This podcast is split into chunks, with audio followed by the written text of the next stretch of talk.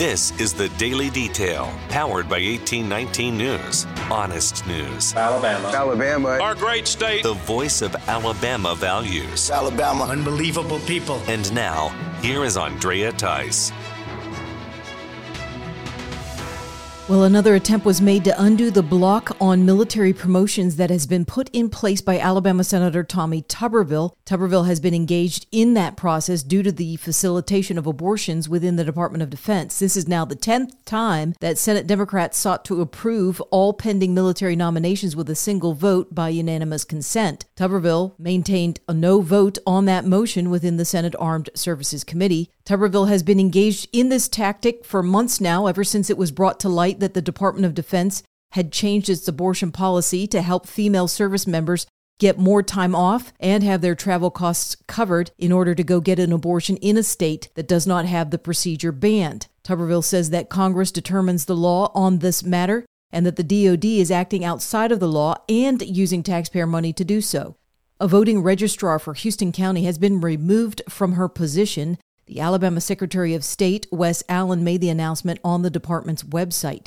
Dorothy Robbins was relieved of her position due to multiple violations, such as processing voter registration forms without signatures from the voters, making registrants active to vote even after they've been disqualified by a felony conviction, and issuing photo ID to non registered voters. Allen wrote in a statement that the Secretary of State's office cannot allow someone to operate in this manner and that appropriate action was taken. Defense attorneys in a multi million dollar illegal sports gambling case have their request for a delay granted by a judge. The judge ruled that the case will not go to trial this coming June, but be pushed out to December of this year. There are 11 defendants in this case six of which are from Alabama. The defense attorneys told the federal judge that they would not be ready for this case due to the voluminous evidence that they have to sort through, as well as the unusual nature of the charges and the fact that the defendants intend to conduct their own investigation into the facts supporting the indictments against them. Timothy Pusley of Birmingham is considered to be the head of the sports gambling operation that was held online. It ran under the name Red 44. The online gambling never had any cash exchanged. It was only done through credit, such as PayPal, Venmo, Cash App, Google Pay, and virtual currency. A quiet battle continues throughout Alabama within the walls of the public libraries. In Prattville, mothers confronted the library board about several books that they felt were inappropriate for children, and they asked for those books to be pulled, but the library board did not respond to that request. The parents have now gone to the Prattville City Council and Autauga County Commission to read excerpts from the book. 1819 News reporter Craig Monger reports that the sexually explicit parts that were read caused a Boy Scout troop to have to get up and leave the meeting. One person in support of the books says they are not displayed in the children's section but the young adults section and that the excerpts are being taken out of context. Supporters of these books claim that First Amendment rights are being violated and censorship is being enacted. However, opponents to the books say this is not an attempt to ban books, but to not make sexually explicit books available to minors to check out at will. Just last week, a similar situation played out at the North Shelby County Library Board meeting over a display of LGBTQ books in the children's section.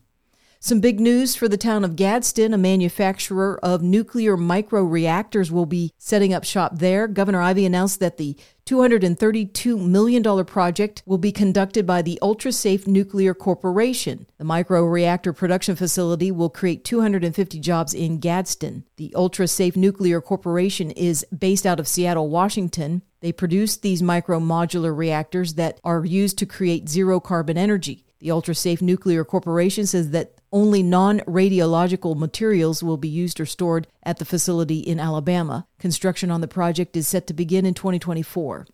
An Alabama economist is reacting to the bombshell videos that were put out on Tuesday by the James O'Keefe Media Group. The video reveals the inner workings of the BlackRock Asset Management and Investment Company. The undercover video from O'Keefe Media is a conversation with a BlackRock recruiter named Sergey Varlay, where he reveals how much political power BlackRock has.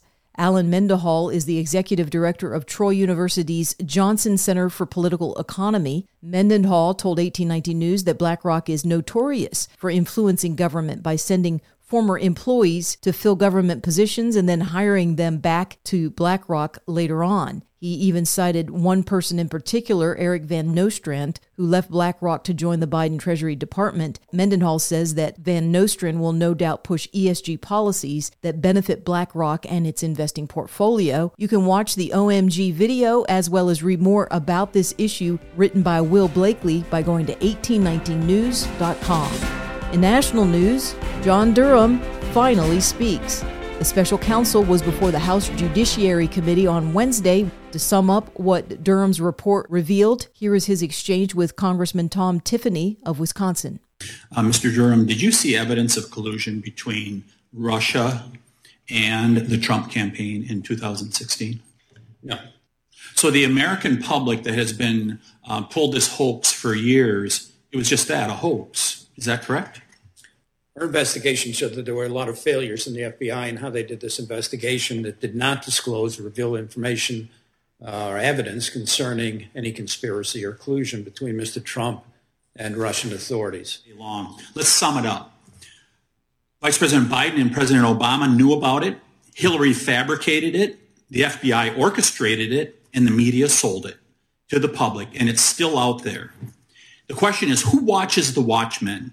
The FBI has become a Praetorian guard here, protecting the nation's capital, but not the people of the United States of America. It is going to be up to us as Republicans and solely us as Republicans, starting on this Judiciary Committee, to get accountability to the FBI in the United States of America. Also happening on the same day was a hearing in the Senate on LGBTQ civil rights. The subject of whether transgender athletes should be competing against women came up. Riley Gaines was a swimmer on the Penn State swim team that involved transgender Lia Thomas. She was also part of the panel of experts during that hearing, and here's what she had to say to Senator Josh Hawley of Missouri. Again, we only became aware we would be undressing next to a man was when we had to see a man undressing while we were simultaneously undressing. And so I immediately left the locker room and I went up to one of the officials on the pool deck and I said, What are the guidelines to allow a man into our locker room? I know the guidelines for the competition, but what are the guidelines for the locker room? And he so nonchalantly said back, Oh, we actually got around this by making locker rooms unisex. And so I'm thinking to myself in these brief moments first and foremost, you just admitted this is a male by acknowledging how you had to change your rules to make the locker rooms unisex. You acknowledge that we do not share the same sex, first and foremost. Secondly, unisex. Any man could have walked into our locker room, any coach, any official. It was so easy for them to dismiss our rights to privacy, to protect a small population, protect one group as long as they're happy. What about us? That is the overall general consensus of how we all felt in that locker room. The Biden administration has apparently given up the fight when it comes to forcing religious based hospitals to engage in transgender surgeries. The federal government had until this past Tuesday to file an appeal with the U.S. Supreme Court over a ruling that was in favor of the Sisters of Mercy and against the Health and Human Services Department. Becket Law Firm is the group that defended a coalition of Catholic hospitals, universities, and clinics that are run by Catholic nuns. They did so against the Affordable Care Act, which demands that doctors and hospitals perform gender transition surgeries on adults and children. Attorney Luke Goodrich is the senior counsel at Becket. He says the federal government suffered multiple defeats on this issue in several courts, and that's because doctors cannot fulfill their oath to do no harm if the federal government is forcing them to perform irreversible procedures against their consciences and their medical expertise. The Heritage Foundation has filed two lawsuits through the New York Freedom of Information Act against Manhattan prosecutor Alvin Bragg. Heritage is seeking the records and communications from Bragg's office that he has yet to make public regarding his charges against Donald Trump. The Heritage Foundation maintains that Bragg's inability to produce such standard records is proof positive of a double standard in justice, and the fact that Bragg does not want to reveal these communication records confirms what they have suspected all along that his office coordinated with the White House and Department of Justice in the prosecution of Trump. Well, the race to save life continues in the Atlantic Ocean after noises have been detected from the mini submarine called Titan that lost contact with the surface ship on Sunday. The Titan has five people on board who were submerging down to the wreck of the Titanic. Those on board currently have 40 hours of oxygen left. The U.S. Coast Guard and other groups are working to locate that submersible. You're listening to the Daily Detail from 1819 News. If you are enjoying the daily detail and want to make sure that these reports come up easily on your smartphone, then be sure to hit the subscribe or follow button on whatever podcasting app you are using. It's usually on the main page of the daily detail. That could be on Spotify, Apple Podcasts, Podbean, or some other app. And also be sure to visit 1819 News for more reliable, up to date information on what's going on around here in Alabama.